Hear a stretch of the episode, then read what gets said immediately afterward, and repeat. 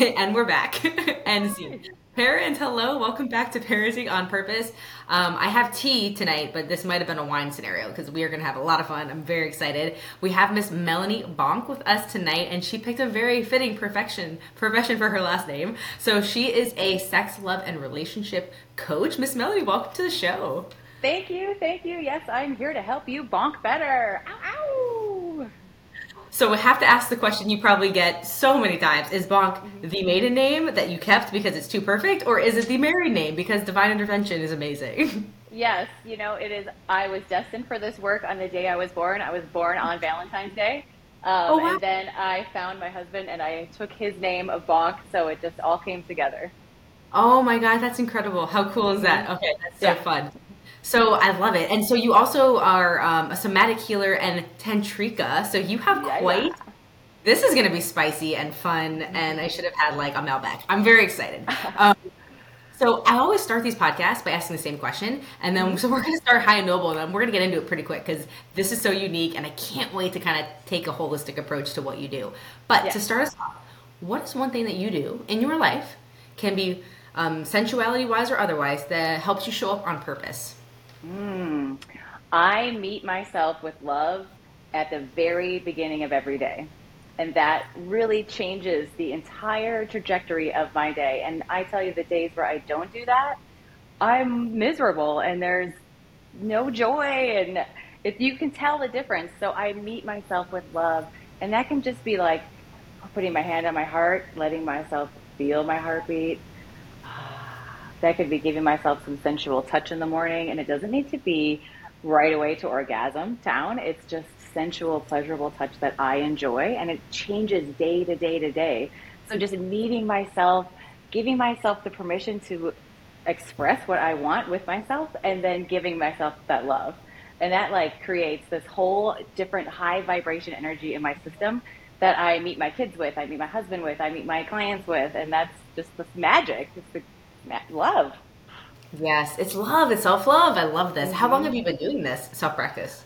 I've been doing this for almost two years now, so it's been pretty consistent. Um, and it's just, it can be 15 seconds, but that connection with yourself and that quality of connection. So it's not, it's not cheesy. It's not superficial. It's really connecting deeply to your own being. And what like thoughts accompany that um, touch? Is it more of a like just a holistic centering is, or is there a little bit of like a um like a, a badassery to it? Like we're gonna crush this day girl you got this you're beautiful. Like i'd love to hear some of what that looks feels oh yeah. like. oh yeah. I, I get a little i definitely am badassery. I give myself empowerment affirmations over and over again. I will grab onto like the parts of myself that i love the least and i will give them the most love. So i'll grab onto my stomach i'll touch my stretch marks the saggy boobies that fed four kids, like I will be like, oh my god, I love you so much. I'm, I love your sagginess. I love those stretch marks, and I will give myself that extra love where I know I need it most. That's amazing. Okay, like we have so much to talk about, but this is a pertinent one, so we'll spend a second here. So when there is a part of you that you love the least, now that you've done this mm. work, like what does that usually mean in terms of like stuck energy or just like old patterns and thought, and then several questions here. How do you go about helping to neutralize those feelings? And then how do they work for you in terms of like, you know, helping you feel other things about yourself? Yeah, I can, for myself, I can use my nipples were a really good example. I was very desensitized from having my babies from, I had twins, so we had a two for one deal and I, wow. they were, they were like impossible to nurse. So I pumped exclusively oh. for like months and months and months. And I swear that took like the sensation and the joy out of my nipple town area. And bringing back loving touch ah, loving oh, presence instead of the judgment instead of the criticism even instead of like i would beg on them because like i couldn't nurse twins. And how unfair to these mm-hmm. girls is that. Mm-hmm. So yeah. it's just this like i said the quality of it. Love and this. so it it doesn't happen overnight. It's like going to the love gym. You have to do reps. You're gonna fail a couple times, and then you just get back up on the horse and you hit it again. I love this. This is so good. Mm-hmm. This is so good. Yeah. We, we have people on that talk about dry brushing routines or like different things that they do in their life to just bring joy and peace mm-hmm. and just mindfulness to things about them they don't love. Um, half of our audience is actually guys, so in, uh, it's really yeah. fun to hear talk about this as well in terms of like the way that they do it. It's very different than how ladies do it, but it's just cool to watch, right? Mm-hmm. Um, okay, girl. So let's just like have some fun here. I am. I didn't even know this was a thing that people like. You know, you hear like couples counseling. Um, uh, you know, you hear like devotionals in the morning for couples. Uh, a sex coaching for couples is not something I knew happened, and that is makes a lot of sense. It makes a lot of sense. So, um, is this like? Tell me how you got into this work, and tell us about like how you've seen it change your life, your client's life. Like, give us a mm-hmm. skinny on it. I'm so excited to hear. All right, I'm so ready to get into it. Well, I started, um, I actually just started following a woman named Layla Martin. And if you don't know who she is, like go find her immediately. She's fantastic. She has so many free offerings out there. And so that's how I found her. I started getting into sacred sexuality through her um, and through her free offerings. And then I saw that she actually had a um, certification and I, I am the one that my friends come to me, family members come to me for all the sex, love, and relationship advice already. So I, I'm like, wow, I can get paid for doing this. Well, that's nice. new.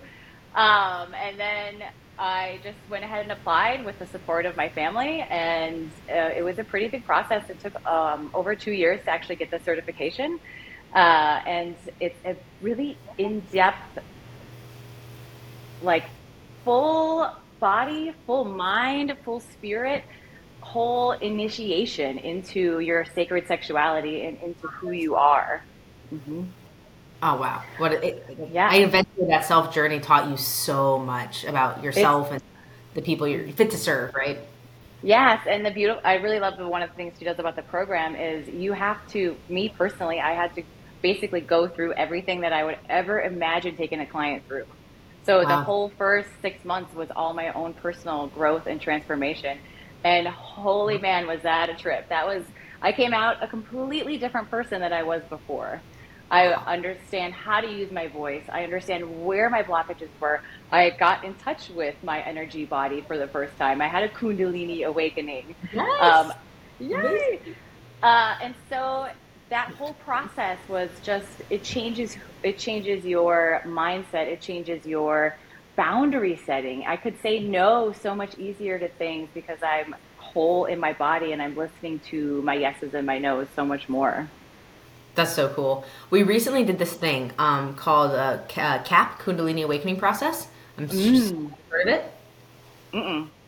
So I don't know what your Kundalini experience was like. Um, I know they can be very different, and I also know like depending on the theologies that you follow. That so for those of you who are not aware of Kundalini, it's basically I'll I'll let Melanie. She'll do a much better job. Melanie, Kundalini 101, please. well, and Kundalini energy, um, as well as Eros, it just depends on the word and the um, the lineage that you're going with. They can all mean the same things, but Kundalini in specific is this energy that snakes up the back of your spine from your root chakra, from the very core of your pelvic floor. And as you squeeze up and you imagine these snakes wrapping around your spine and they go through each chakra, and they come out the top and oh my goodness that's when you really get this juicy manifestation power and you can create the life of your freaking dreams and you are your whole body then is in line with that life. That's what i love. I love the science behind it because when you really break it down with the science you're getting your nervous system you're getting every single part of your being in line to your goal to what it is that you want to manifest and then you just automatically find yourself saying yes to things like this podcast where I'm like, yes. Oh, I love it. And you can feel, you're feeling more than you are thinking. It's like mm-hmm. you're using your whole body to really think through your, just, just the intelligence that runs through your cells, right? Mm-hmm. Yeah. And then I feel like your intuition is so strong. It literally like pulls your body towards what it is that you want. And I think it always does. We're just so desensitized to that um, which is hilarious. Speaking of desensitized, I have like incense going, just full disclosure, and they're like somehow the, the wind has shifted direction during like there's no wind in my house, but it, it was like fully now here. It just cracks me up because you're like, and then it attracts to you, and as you're saying that, like all the smoke is now moving. It's so funny, so good. Um, for those of you who can't see that, I'm totally hotboxing in here. Um, so I like I've heard of the analogy of like the tuning fork, um, to where like you know, we just through all the gunk and the junk that is in our life and just the noise and the everything, right? That kind of just starts to calcify uh, the intelligence that is our brain, our stomach, and all of the area energy centers of our body, taking a tuning fork and just reprogramming us to homeostasis. Um, so through just normal meditation or kind of just chakra clearings, that happens, and then as the kundalini arises, and which can happen both quickly and or nice and gradually, um, depending on what you like, follow and stuff. Uh, obviously, Melanie's well aware of all this stuff, but it just allows you to perceive things in a much more holistic, open way, and it's very, very cool to watch. Um, that all being said, that is my experience of Kundalini before I went to this KAP experience, and it was crazy. Um, I've never publicly shared this, but I don't. Yeah, don't even. This is like this is happening. Um, I would definitely recommend it if people are into like meditation and these things. So basically, you're laying in a circle. It's like um, almost in a yoga studio. It's in a yoga studio. And your crown chakras or your heads are all laying together, um, and your feet are all away. Uh, and basically, the practitioner who's certified is in the center, and she's helping you raise your kundalini in a um, through music and through drum activation and sound. So it's it's mainly sound activated, and oh, is it so powerful! Um, it's incredible. But the funny thing, the the reason I brought it up as a joke is like I didn't watch the. There's a video you're supposed to watch before you go in. I, I didn't watch it because I'm like, oh, I've done this before. Like, I've, I, you know, I've done these kind of things. We're good. Um, no, I haven't. And the lady, the two ladies that were like there, like one straight up, she she went through the same thing. The lights went out, the music came on, and she started like first of all, it looks like she looks like Geppetto. Like she's over there, like you know, moving stuff around, pulling things out, and moving them to the side. Yeah, it was like Tom Cruise in um, what's that movie or Geppetto or whatever you're into. Mm-hmm. Analogy, um, Minority Report, and and one of them looks like she's having an exorcism. Like mm-hmm. she looks like she's not going through something pleasant. Like something like I could see as I'm watching this, I'm smiling, which is so messed up because it's like why would and I'm all I'm thinking of like some dude in Alabama being like, this girl got the devil in her. like like I can just like the inner like witchery thing was so. Funny. And then this other lady, same exact thing happening to both of them. Mm-hmm. Looks like she's having a public orgasm, mm-hmm. publicly in the most pleasure. She yes, probably good. was. She probably yeah. was. Yes. Right. If that if I was her, that'd be me, and I would be having a full body orgasm without even touching my body. It's like fully, yeah. You're you're you're spot on. So you know, on one level you have like exorcism, and then there's like the Harry Met Sally thing over here. Like I'll have what she's mm-hmm. having. Like it was just so funny to watch the the difference of experience between these two people. So mm-hmm. um, I figure if we're gonna jump in and have fun, we'll just go with the most uncomfortable stuff first. I have a question. I have a question. Was it all um, a female orientated um, ex- experience? This one was, but she does do couple ones. This this time was not. It was more of a sisterhood, um, mm-hmm. but they've done they've done couple ones. Beautiful. Go. So see see that example of you are surrounded with other women and letting them letting their full wildness out, right? They're mm-hmm. letting that they're taking away all of society's norms, all of the no's, all of the you shouldn't be doing that, and letting their full bodies and guttural sounds come out, and then mm-hmm. activating everything and liberating through movement. Women need to see other women do that. So that yeah. is just amazing that that you were in that space and that you can have that women used to be learning from other women how to actually experience pleasure. And by today's standards it's porn. And that is not that's acting that's not that's not what i'm speaking about at all. So you don't want to be copying things that you see on the internet. Yeah. but authentic expression of deep human wow. expression is you have to almost see it before you can believe that you can do it yourself you are so spot on. Like my heart and my like I like the constriction kind of release as you said that like mm-hmm. it very much felt like an energetic release. Not a sexual release, although I'm sure that's a, a, a part of that, but it's like uh, it was like the most when you were done, you felt so clean of just bat, bogged down energy. I, and I've done so many meditations. I never experienced anything like that before in my life. Mm. Yes. Woo. Yeah, yeah, you're It was like one of those. Yeah, it was good. Um, but I, I okay, so I say all this just to really mm-hmm. kind of bring some perspective to like it says we like are so i feel like our our society is so like sex afraid but so sex exposed and we're missing the core of sacred sexuality. So I think that's a really good place to kind of play and start. Um, okay, what what is that? Why is it different than what you thought it was? And any context of that in like marriage would be incredibly beneficial because although we talk about being parents on this podcast, um, you know, we're a unit and we got to be a unit together as a family and it's all energy right some some not appropriate for children um, and that's okay so yeah over to you yeah so um, for me sacred sexuality i didn't even know kind of what that was until like i heard like i said i heard layla say those words and i'm sure. I because i wanted more. I knew that there had to be more. I was i was always a sexually thriving and kind of aggressive female more so than other friends of mine. Um, uh, so getting into that sacred, getting into that space where it became so much more than just putting the P in the V, right? It it's it became this experience that my husband and I could go through where we could actually get to know each other so much deeper, so much like there are times where I'm like, I think we were in a different spiritual plane together and having this amazing experience way above our bodies on this physical planet. And so that to me, that's that spiritual connection that if you are in partnership, if you have love, if you're there and you're kind of having mediocre sex, I want to tell you like this is available for you. And it's available for you as a solo. It's available for you if you're in partnership. Um, but it's taking that, taking it to um, like I said, the next level, like out into the cosmos. Yes. Oh, yeah. So uh, I think this is an appropriate time to ask: Are you taking clients? I am. I am taking fall clients. Um, this summer I was booked. Yay! What a good thing to say. Celebrating that. Yes, um, girl. Um, but I am taking fall clients. I do see um, couples and I see individuals. Um, so this is the uh, empowerment that I like to that I like to coach. I'm a a sexual empowerment and primal love coach. I feel like once we have the ability and have the information, then you can give yourself so much power as you give yourself pleasure. Woo! And then primal love, after you strip away the conditioning, you strip away the narrative, the stories, the everything that keeps our love and our pleasure small, you're gonna like fall in love with your primal badassery.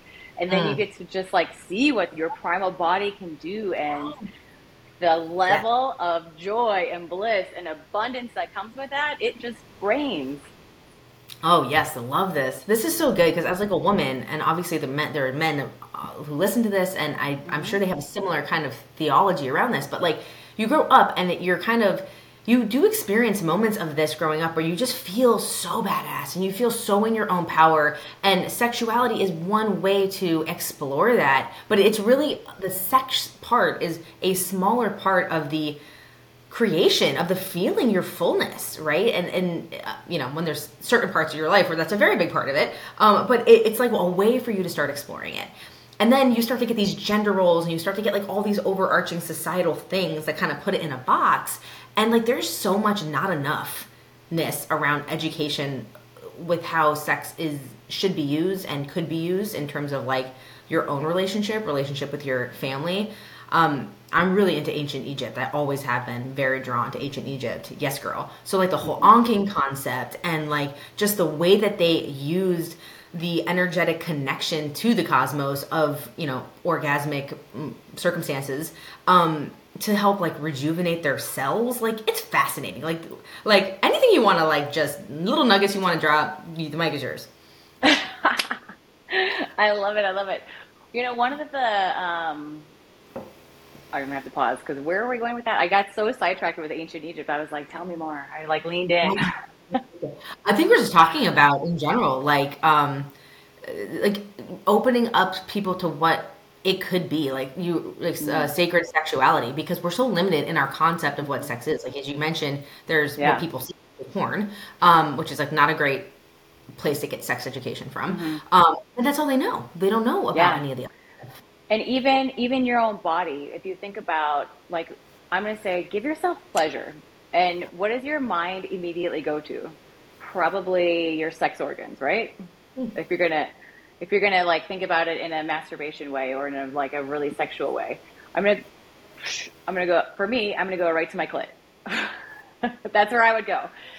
And when you really come back out of kind of like the society norm of what sex is, your mm-hmm. entire body becomes an orgasmic canvas. Mm. So pleasure can pleasure. One of the first things I'm going to teach my clients is to start expanding their sensations and just the awareness outside of the pelvic area and down the legs, up the stomach, bringing it and expanding it because it's so much bigger than what you actually think and what you have been taught. Oh my gosh, yes. Um, yeah. This is so interesting to me, and it makes sense how it's so synonymous with like meditation because, like, I'm even trying to think of like the scientific term, but I'm all about how like the spirituality and the science meets together. I think it's like the most fascinating thing because it like meets both halves of our brain, or like the dual dualistic society we live in. It kind of hits both angles. But there's something uh, I forgot the scientific name for it, but like you know maybe it's reticular activation system. But when you're focusing on something, how you can perceive more of it, or maybe it's more like the double split uh, slit experiment, where when you focus on something, you're kind of altering the reality of it. And it's amazing because even though when we think of sexuality, we think of very specific areas on our body Mm-hmm. Like if you think about a loving uh, uh, interaction with your partner, even if it's just sensual touch, it could be like on your cheek or your back or your arm, like your like not an area that has any organ associated with other than your skin. Um, it just it's so pleasurable because you are giving it your attention. So it's so beautiful to bring this mindfulness into what we do, and I think that's huge, so big. Yeah, and and really the the idea and the lesson here is to carry that through. So it's not just about sex, it's not just in sex, it's every moment of your day. So even that like embrace with your kiddo and you like, you know, st- yeah. stroke their back, that's if you're doing that with just the presence in your hand and you're through my hand as I stroke your sweet baby back, I'm sending you love, I'm sending you mm-hmm. compassion, I'm holding you. Though you feel that, you feel that in the touch. Oh, so much, yes. Mm. Mm-hmm. like even when you're holding food, or like you know you're you're holding an apple after a hike before you're eating it, and you're just sending an energy and thanks and love for sustaining your body. And it's like we don't we cons- we're a consumption based society, but we don't need to consume as much as we think we do. We have the food in our like our energy field already. We just have to in, embed it into what we're doing with intention. Um, so much easier said than done, but with a little practice, uh, it goes a long way, right? Yeah. Adds so much value. Mm-hmm. Yeah, and a really a beautiful practice that you can start doing today um, that is kind of like a baby step into Tantra is celebration. So celebrating things, celebrating even um, celebrating. We celebrate every day in the evening. We celebrate something from the day. So we go around the table and we say, I celebrate that I was on a podcast today and I got to meet some fabulous people.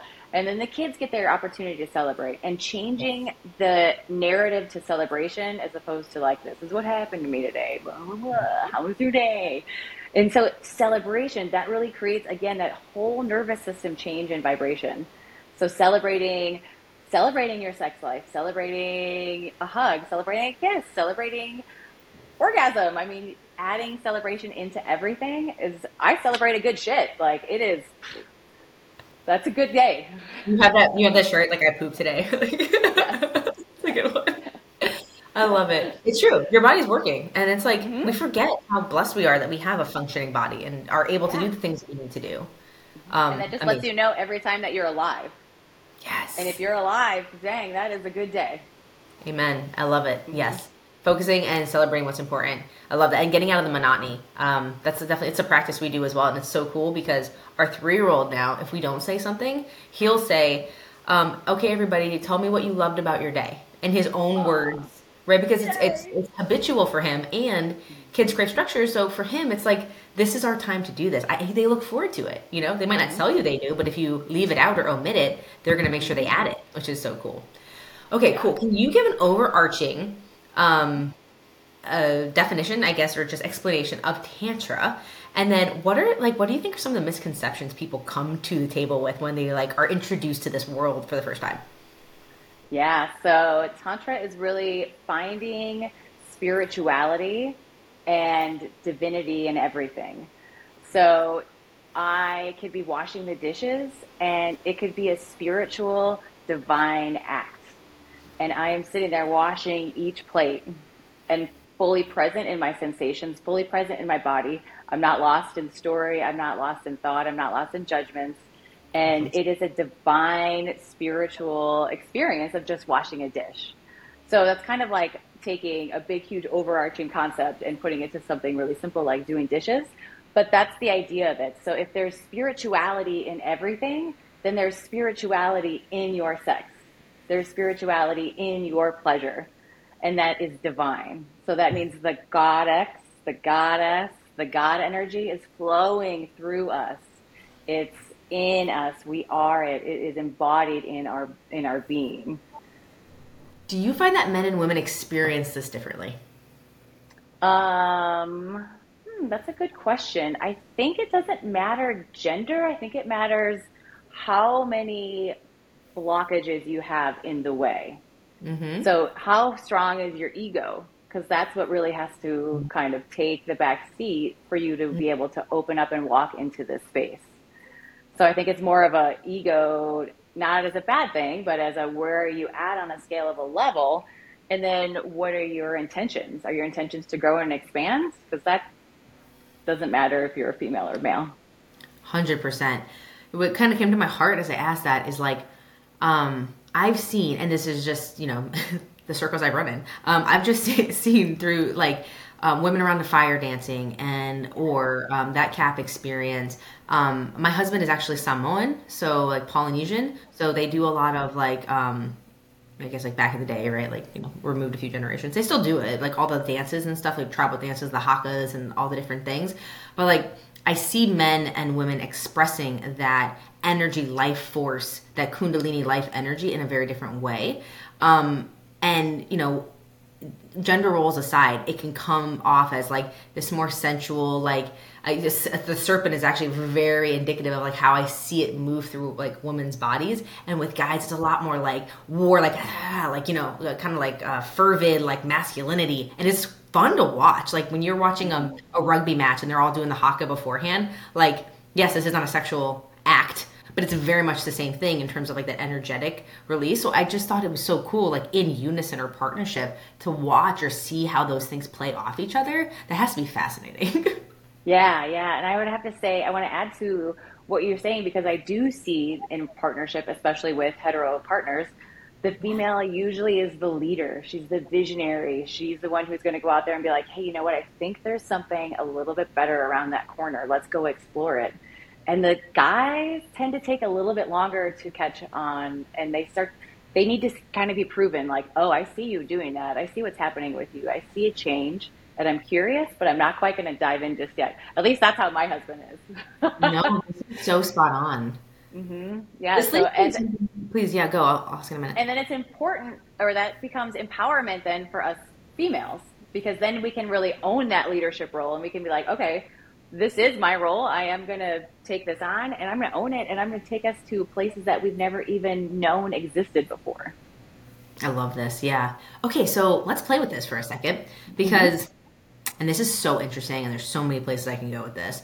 Um, in society today, there's like this coming to your divine masculine, your divine feminine. We both have, we all have both inside of us, 100%. percent um, but I, I see in partnership the, and this is not just in my marriage, but it absolutely is the case in my marriage, where you have a strong female, and I am, I have to work to allow my husband to be the leader that he is. I have I have to be very cognizant to allow him to step into his masculinity. And there's so many benefits to him expressing that masculinity and creating that safe space for us to flourish as a family. However, what I think causes people to trip up here is as a doing that, if you don't do it with the right intention, I think it can feel suffocating to that feminine energy that wants to flourish and explore and like just kind of free flow. Uh, and I've seen people talk about this in the context of um, sensuality. So I would love some of your like opinion or I guess just some of your thoughts around um, how does that exist? What the scenario you just talked about with the woman exploring and helping um, the visionary to new heights, while still in that context of a woman trying to allow her husband to become that you know that masculine or maybe that's just something that we think about in modern day society, but maybe real feminine and real masculine don't even serve that way, truthfully, like in totality. Yeah, I think that you hit the point right on the mark right away when you said that there's this divine feminine and masculine in each of us. And yes, there is. And when we're in balance, that's when it's really flowing and you're feeling that vibrant juiciness. Mm-hmm. Um, so when the female is out there and she's embracing her divinity, she's creating this new vibration in her body and you're right. There needs to be a little bit of grace because I, for sure, I am like an overpowering. I'm just going to come at your face and like, hey, let's go do this. Let's do right now, right now. Let's go, let's go. And I've learned that the nervous system cannot respond, even though my nervous system is like, woohoo, I'm ready. I'm already there. Like I've already signed us up. We are going to the nine o'clock session. His nervous system is like 16 miles back. So it's understanding and having that ebb and flow. And there are other relationships where it is opposite, where the male is the is the visionary and the and the female is a little bit lacking. So it's understanding and hearing each other's nervous systems and each other's little intricacies inside, and then mm. keeping the communication open. Because if you're not going to talk about it, then then you're never going to get anywhere. I love it. Every couple is unique and it's mm-hmm. not trying to fit into a box, but to just be happy and okay and just understand where you guys are. Like if you're more equals and sometimes you guys both kind of free flow. I, that's how I view us. Like we kind of both can free flow into each world, um, which is so cool and fun. Um, that's awesome. What a cool answer. What a cool answer.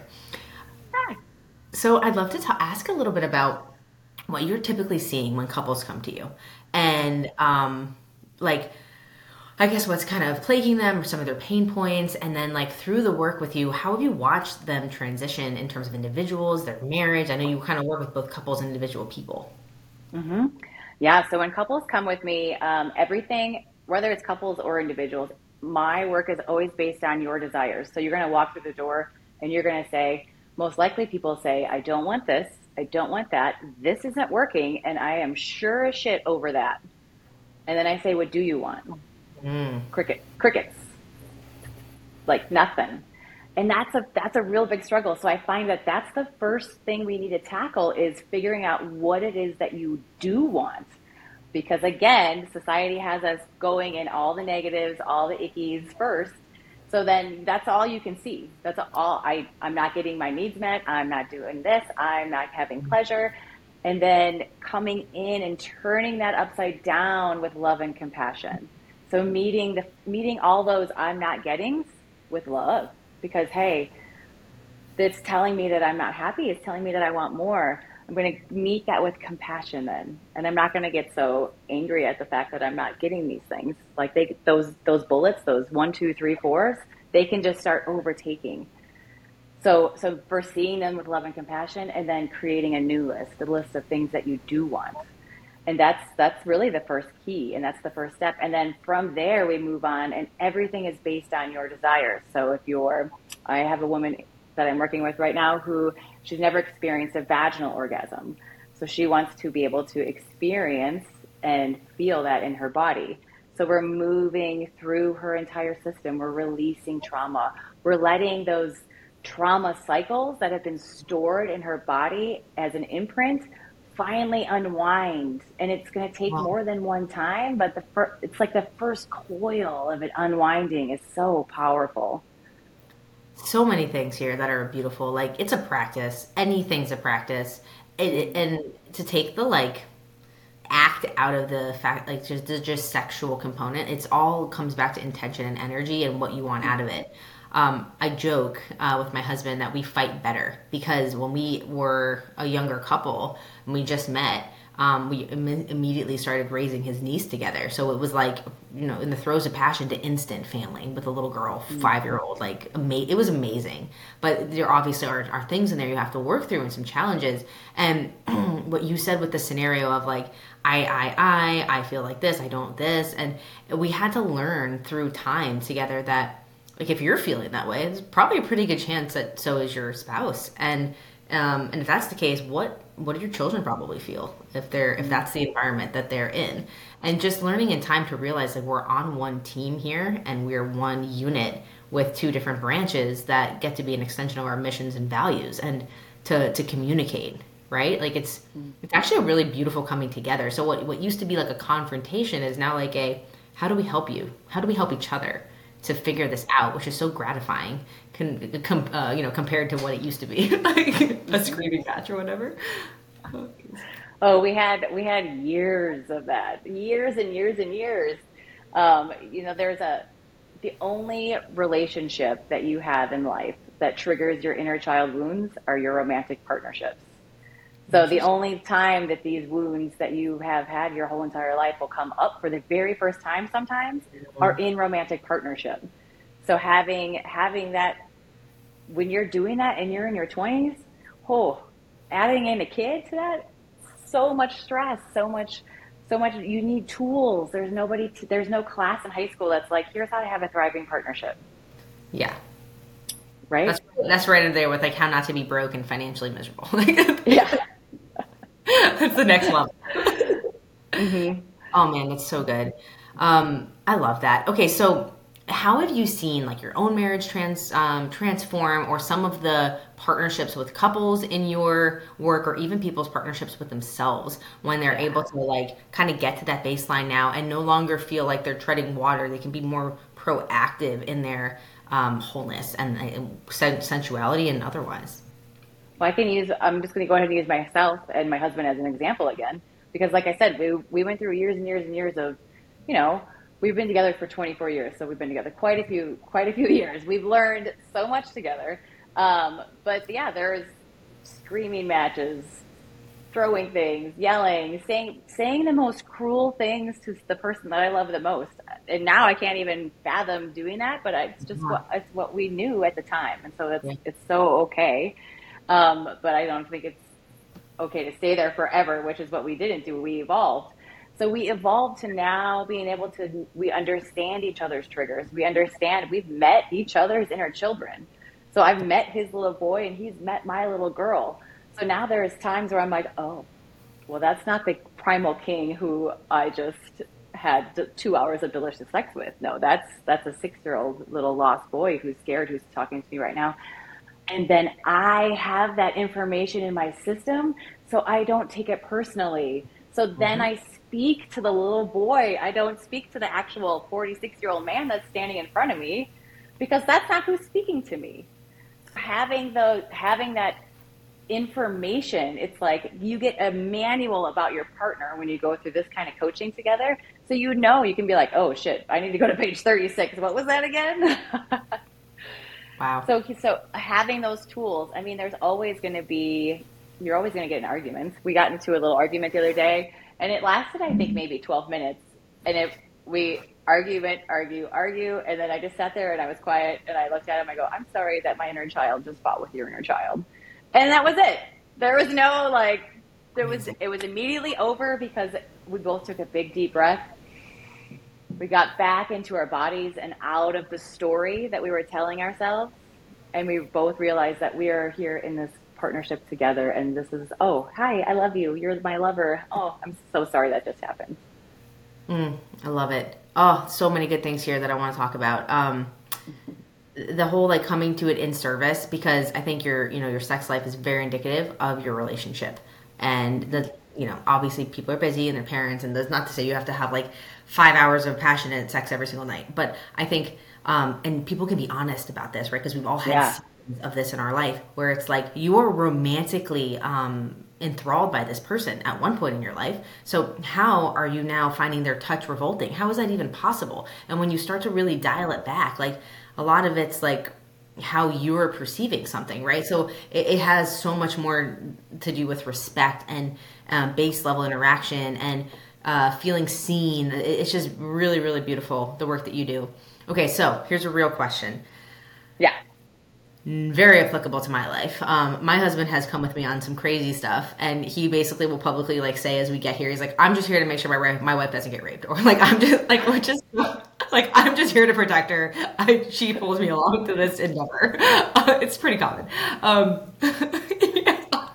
So like in these scenarios when, when couples, and it could be the guy and the girl. Like I, I met plenty of men, um, males in this space where they're more of the open ones. But in um, in unison when there are two partners and one partner is maybe more open and like one maybe isn't like i can see maybe it's a little bit more difficult to have this level of conversations you and your husband have grown into this where there's a trust and there's a mutual you know like the fact that you get to experience different realms together and, med- and, and do meditations to understand each other's inner child like that's not happening on the cul-de-sac you know with the the normal the normal couple here in middle america. Like that's not a thing. So what, what are some ways like people can start to like have accessible conversations to just start to open a little heart give me a little heart opener before the ceremony.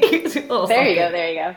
Um, i love to create space. So if you don't create space to have those conversations they just won't happen.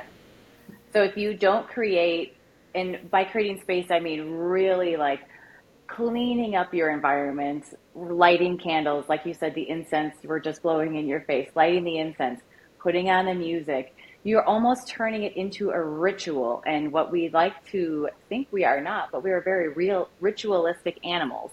So ritual is a huge part of our lives. If you think about all the holidays, birthdays, anniversaries, it was all ritual. Even throughout your day, you've got daily rituals. So creating space and ritual within your partnership is key. No, you don't need to have hours and hours and hours and hours of sex. In fact, you can go days and weeks and months without having sex but having that compassion and that that intimacy together, that connection, that is the magic stuff. I think, in my opinion. One million percent. Yeah. Mm-hmm. Yeah. Oh, that's so good. I, and as, as as parents, you if you don't make that space, uh, as I have four kids, if you if I do not make time and space and shut the door and say this is mom and dad time, it's never going to happen. Mm-mm. Yeah. Mm-hmm. What are some of the common things that when you see when like couples come to you, married couples with kids, right? Because that's probably pertinent, or couples with kids, right? Could be married or not, or whatever the the makeup of that is. Um, when they come to you with understanding life phase, common um, common competitors for their time, stressors, financial, all the things, all the human things we deal with. Um, when people are coming to you, what are some of the common things that you see are like preventing them from setting the space and or maybe just in their mind they're like misprioritizing it's just common things that you're seeing are like pain points um, and then what are one or two tips that you give them to help understand you know how to do this mm-hmm. Well it's not even um, a conscious choice i think in most people it's a subconscious choice the nervous system would rather have you living in hell mm-hmm. than taking that risk and moving your way into heaven. Love so what what does that mean? It means they'd rather your nervous system would rather keep you in the uncomfortable in your story, in your pattern, than breaking free and trying to liberate yourself. And that that is on purpose. The nervous system is doing that to keep you safe. Unfortunately, usually that keeps us small. Yes. So it's just like this cosmic flaw that we need to start really creating consciousness around because it's usually not that somebody really doesn't want to. That nervous system is kicked in and it's keeping them so frightened. They're literally afraid that they're either going to, for women, the fear of still getting killed for pleasure, for being yes. a slut, for being saying the words that I'm saying right now. Mm-hmm. Could, in, in a different part of the world, I could easily be murdered for that. So having the consciousness of even that trauma still living in our bodies. So that so the trauma is so alive and so in control that you need to give yourself compassion. So if you're like hearing these words and you're like, I feel like that's me, give yourself compassion and love right now. Because that nervous system is doing an honorable job. Mm. It just happens to be also keeping us small and our pleasure small. I love that. So that so that would be the first thing. The first thing would be just meeting yourself with love and compassion because it's you're you're in the system. You're in kind of like I like to say even like the matrix where you're just like running this program and you don't even realize you're running the program. So when you start to update that software, when you move into empowerment, wow, what a shift. And then then you have that choice. When you become conscious of the story, conscious of the conditioning, woo, then you can hear it creep in and you're like, oh, hey, hold on, now I have a choice. Sometimes I'll let the conditioning win and have those days. Sometimes I'll be like, nope, not today, sister. For sure. Mm-hmm. It, it's so true. Um, I'm trying to think. You mentioned something a second ago that was like like almost triggering, and I, I, it's so it's so impactful. But I, I, think that's a really good a really good place to start. Um, I'm trying to remember. It's fine. I'll let it go. It'll come back. It'll come back when it's ready. Um, it's, mm-hmm. but it's almost like the concept like we're keeping ourselves in purgatory, um, because yeah. it, it's familiar. Um, it's like the toad, the toad in the pot of water. You know, like it, it's familiar. It's not serving. And here's what it was gonna. Here's what I was gonna say. It's like very Abraham Hicks. Like it's uncomfortable to realize and, and kind of like this almost disempowering to feel like oh this is not what i want my relationship to look like. This is not where i want to be financially. This is not all the things for a moment. But then you make a choice and then it's like i feel like this for a reason. Do i feel like this because i'm meant to suffer my whole life? And that you know that's your story kicking in. Or is it hey i'm i'm getting off kilter here. My, my gps is telling me you don't feel good here. This is not your true north. You need to correct course now because I don't like it. And if I don't like it more, I'm going to give you not so subtle signs. Um, and then, you know, all the way through dis-ease, right? Our bodies are are guiding posts to how we feel. So in your marriage with your spouse, if you're not experiencing that pleasure, like my husband and I talk about this all the time because, you know, at least in the context of our communication, he's always telling me like with men, you don't need to have like all these things to build up to having a pleasurable sexual experience. You just have to have a pleasurable sexual experience. But seemingly with women, there needs to be like the stars of alignment. Like the the bed needs to be made in the morning and the kids need to be dropped off. And there's like all these things that go into it. So we like half ingest, but half like seriously like play with these concepts to understand like the why behind why we feel this way. Um, but but it's kind of the same thing. It's like if something's not going right in that area, we have to kind of look at it and say, why, why is that the case? And and it he jokes that it's like women, but he, men are just as susceptible to like a catty remark. And then I was like, that was interesting. Where'd that come from? Or, or what did I do that upset you? Because that's not how you normally talk to me. And then I'll say, "Oh, you said this." I'm like, "Oh, thank you. I didn't realize that I had, I had offended you. Cool." And then you can like get back to that place. But there's there's something that it's like getting you off course. So you you may be right now in like just ground zero where a bomb already went off and you're just like dealing with all the crap. But it, after you start to get back to what Melanie's saying of this feeling of gratitude in the moment, you can start to see those little signs and then you can course correct way before, you know, another huge fight or blow up or whatever. Mm-hmm.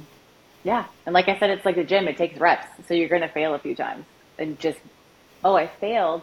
I'm conscious that I failed. So you're bringing consciousness even to the failures. And then I'm going to meet myself in love. I'm going to meet myself in compassion. I'm going to honor my failure because I learned something. I love this. So, if you had the chance to write a curriculum for kids or, you know, young adults, oh, are you doing that? I'm doing that right now. It's amazing. yes. Bring it on. What you got? Good. That's I'm so I didn't know that. That's amazing. Mm-hmm. Yeah, wow. I've been. Uh, I've, it's been kind of my kid has been inspiring me because we have this awesome celebratory relationship around sex, and it has kind of really blossomed into one of my favorite things that we talk about, and that's like him and his relationship and his partner and what they're experiencing together. And I didn't even know where you're going with that, but I'm just like I'm so passionate and so and like I love it, and I'm teaching them how to be them, my children, these primal, embodied, respectful lovers. Wow, hmm. yeah, that's good work. That's okay, good. So start. So hit me with your question. I'm ready. Amazing. Oh, I love this. This is this is good. You need to like when that's ready, we need to roll that out. That's that's amazing. Okay. Um, my question was going to be, and you probably have a great answer because it's a genesis of what you're doing, genesis of what you're doing. If you, I was going to ask if you were going to write like a curriculum around this for kids because unfortunately today the majority of kids are getting their miseducation from you know media, social media, porn, as you mentioned, like different things like what would be some of the concepts that you would instill in them? So i guess the, the more pointing question now is like what are some of the foundations for this course that you're going to be making? Ah, um, well i i first thing that i want to encourage all parents to do is to obviously talk about sex with their kids all the time more than one time and starting from forever starting from when they were born if you can. So that's that's my um, first inclination is just to like just keep it open and honest and flowing and ease. The minute you make it stressful, then it gets stressful. The kids pick that up. So yeah. if you're just teaching your kiddo the proper body parts, elbow, vulva, not a vagina, vulva. The whole thing is a vulva.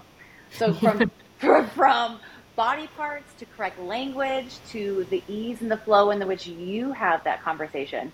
Um, I would say when you're going to start to talk to your kids about sex, check in with your nervous system. Are you okay with it? What is the theme and the mission that you want to teach your kids about sex? Because you are the first teacher, you're their first exposure to it.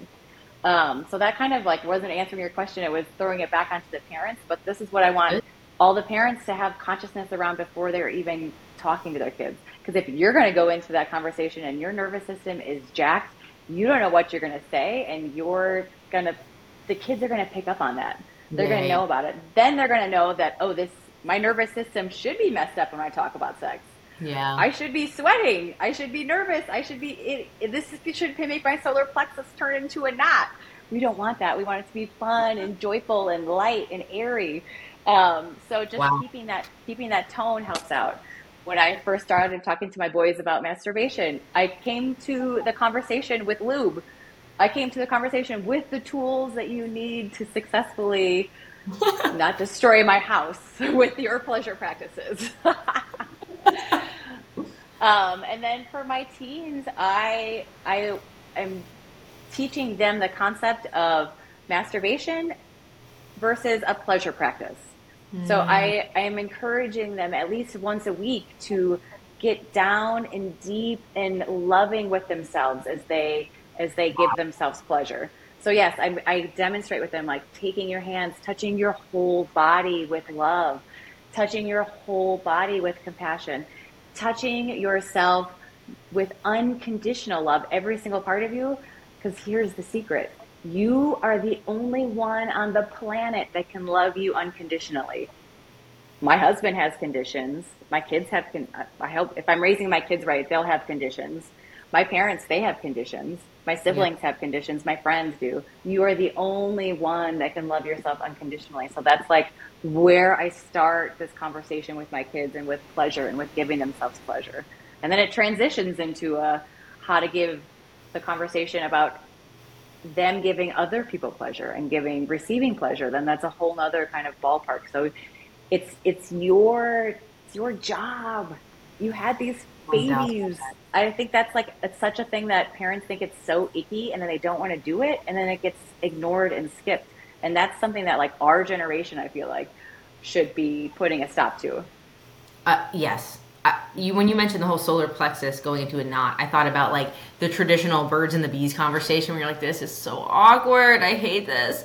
And I think because that's how most of us were introduced to the conversation. Like I, I can tell you exactly where I was with my mom in a TGI Fridays parking lot when we had like we had the oral sex conversation. I'm like to this day, I'm like it's mortifying, but to my all my cells like cringe when I think mm-hmm. about the conversation. It's so bad, and yeah. And to think about you know our teenagers now and and how are they experiencing the world through that, and even when you just mentioned like what you tell your kids, which was not, nothing inappropriate at all. It was more just a self love practice, and to take the the sting out of words like masturbation, which it does not very sound like in service to just like a practice of giving oneself pleasure. It doesn't necessarily mean you know. Uh, at your reproductive organs, although I'm sure that becomes a, a point at one point, but just in general, to like the holisticness to the practice when you mentioned that, I immediately felt my solar plexus go like kind of shrink up because there's still stuff in me from when I was a kid that's like, oh God, this is so like this is so um, new and, and and uncharted territory. But who to better learn from? I certainly would rather my daughter learn from me than somebody on TikTok, um, mm-hmm. like for sure. And, and yeah, and I love what you said about the energy around it. Like the energy you bring to that conversation is going to teach your kids: Are they allowed to feel safe in this place for you? And if we're teaching them that it's not it's not safe to talk about sex or it's not safe to ask questions, and that's not good either. Um, but I can also see people uh, being like, this is way too hippie. I don't want my kids knowing when I'm having sex. If I start to have these conversations with them, like, where are the boundaries? Um, so, like, when you meet the like the more conservative kind of um, moralistic conversations, you know, how how does that like? How do you help with that, or like, where, where's the I guess some of the boundaries that come in for that? I'm sure it depends on each family.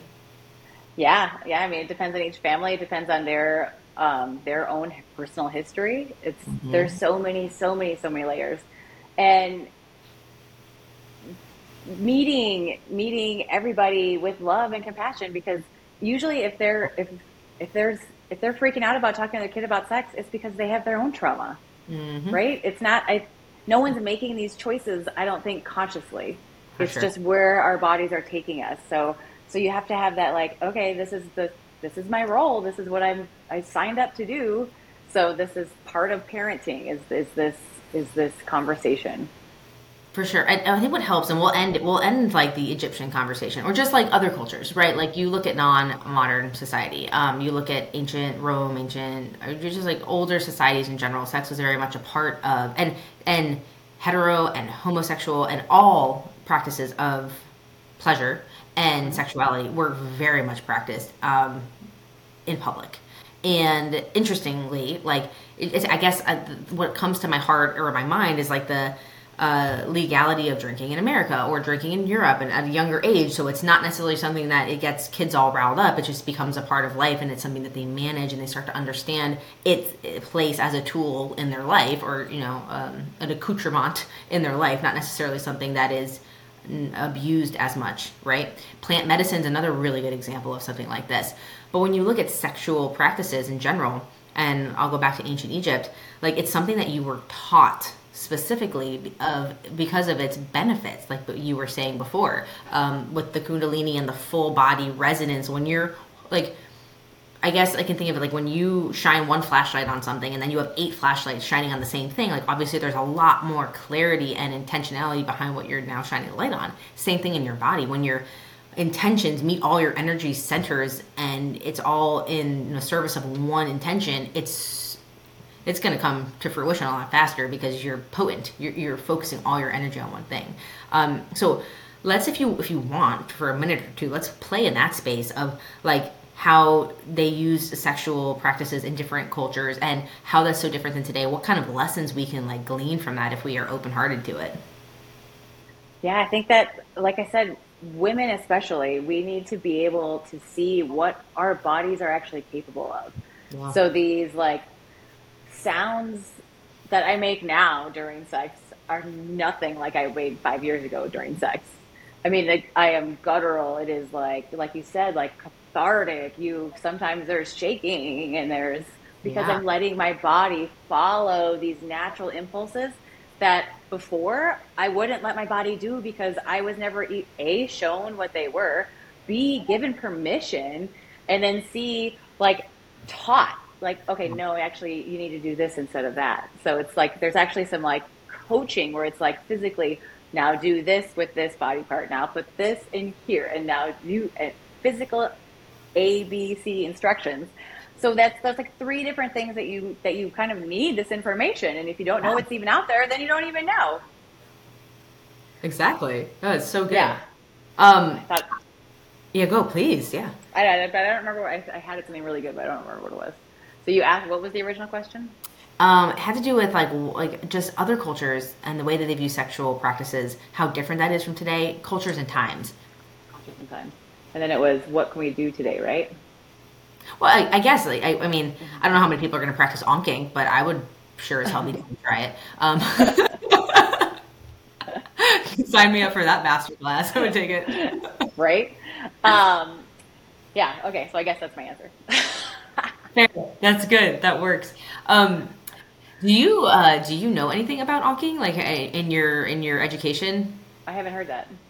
Okay, so um, basically, it's like when all through through orgasm, like when all of your energy centers are in resonance and you have the, the orgasmic experience, any any gender or any you know association, um, that energy flows up. Through, it's Kundalini awakening. It flows up through the crown of your head, and if you look, which I had like a pen. Um, actually, I do have a pen it's actually kind of this kind of triggering and cool. I have a pen. Do I have something to write on? Um, it looks. You've seen it. I guarantee you because it looks like mm-hmm. this. For those of you who can't see, it looks like a cross, and the top is a. The top is like an open loop. Oh yeah. So. Oh, you can. Mm-hmm. mm-hmm right? So um, that was a terrible drawing. Um, so basically, what I, have learned from ancient Egyptian practices, I was reading I got the book. It was like the it was like the practices of Isis, right? And and again, sexual sexuality is part of this, but it's much more of a spiritual path and walk. Very, very, very synonymous at that point in time in culture to religion. Not today, where they're like they seem like they're antithesis of each other or or um, opposites in any way. Um, so basically, the practices during that time warriasm when you're having that experience through intentionality you can then curve the energy that is going into the open cosmos and have it come back through your heart. And you can hold on to that. And what in ancient egypt from my understanding is which is why sexuality was actually so practiced. This is not just ancient egypt, uh, ancient egypt. This is like most of the ancient cultures that now are like um, neo like Judaism and Christianity. This kind of is the root of all of that. But the whole premise is you're putting that back into your heart intentionally, and that energy is renewing your body. It is renewing your life force. Um, so different than how we practice and look at sexuality today. Mm-hmm. That sounds juicy. I would love to play with that. and that's why I asked if you knew about it because I honestly mm-hmm. like tried to look it up because I read about it in a few books and there's like nothing on mm. on um, so it's just very interesting. But I mean, it's it's a thing. Like I've I've read yeah. about sources. I've done some practices where at the top end you you shoot it out, you the energy goes out, you feel it raining down. Um, you can do circling it so through the top, circling it back in through your root chakra. Oh, um, cool. Circling it forward is um, one energy. Circling it backwards is a completely different energy. So it's like the yin and the yang. But not into the heart space. I'm super intrigued with that. I'm very like to know more about that. Well, hopefully your people know more than mine. You'll have to tell me what you learned. Yeah, I'm gonna find something about it. Okay, so overarching as we wrap, like, mm-hmm. uh, what are some of the differences you see in people's marriages or relationships? Like that's something we were touching on before. Yes, yes. Um, it's going from. Oh, it's kind of hard to say because every couple is so different, but every couple is coming in with you can feel the baggage you can mm-hmm. feel you can feel the heaviness in their partnership. You can feel the lack of joy sometimes. And i work with couples that are also like have a great sex life but they just think that there's more out there. So they're coming in still cool. full like still there's no problem you know like they can come in and see me without having a problem to fix but you just want to expand and liberate and meet each other on this spiritual plane. Um, then people who come in with that heaviness and they and you see them witness each other that is the magic sauce of doing awesome. couple work together is when you witness each other going through this you see each other because then you have such a clear understanding of who you've chosen to be with Love. Um, so yes good. it's so good it's so good and then the sex part when you add in that spirituality when you add in that cosmic connection like whew, it takes like your whole body, your whole aura. You can see those couples when they walk in. You know those couples when you walk in and they're like, "That's my husband and I. We're we're in Costco. We're grabbing each other's butts and like making out in aisle 47 because it's a long way to the cashiers." I mean, it's it's this energy and this flow, and you can be playful with each other. Yes. Yeah. I love that. My parents are like almost in their 70s now. Um, yeah. And I remember being a kid and like we were in Europe and like my mom just like was like sitting on my dad just kissing him. And I somebody like I don't know, I, either I looked at it and I was mortified or somebody else did and I was kind of like, eh, you know, like I don't know. But it's kind of like now that you're married, you're like, get on it, girl. Good good for you guys. yeah. So good. That's awesome. Okay, so do you do work with people, Melanie, who are not um, in the same city as you, or? Yes, yes, I do Zoom. Um, uh, so almost all of my work is over Zoom. I've got some local clients that come into uh, my space, but mostly over Zoom. Um, so I've worked with people all the way in Australia, actually, so on the other side of the world.